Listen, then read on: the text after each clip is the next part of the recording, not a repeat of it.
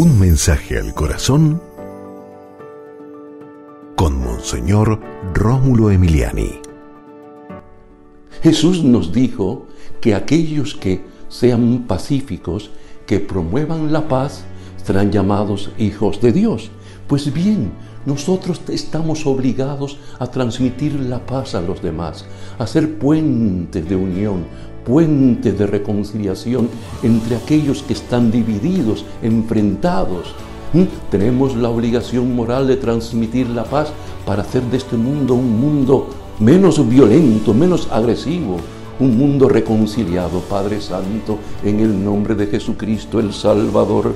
Te pedimos, Señor, que nosotros seamos embajadores de la paz, que transmitamos la paz a los demás, que seamos personas de bien, personas que mm, apaguemos eh, las iras, las peleas entre unos y otros y que haciendo el bien, promoviendo la paz, hagamos de este mundo, oh Dios, un mundo mejor. Amén. Y recuerda, con Dios eres invencible.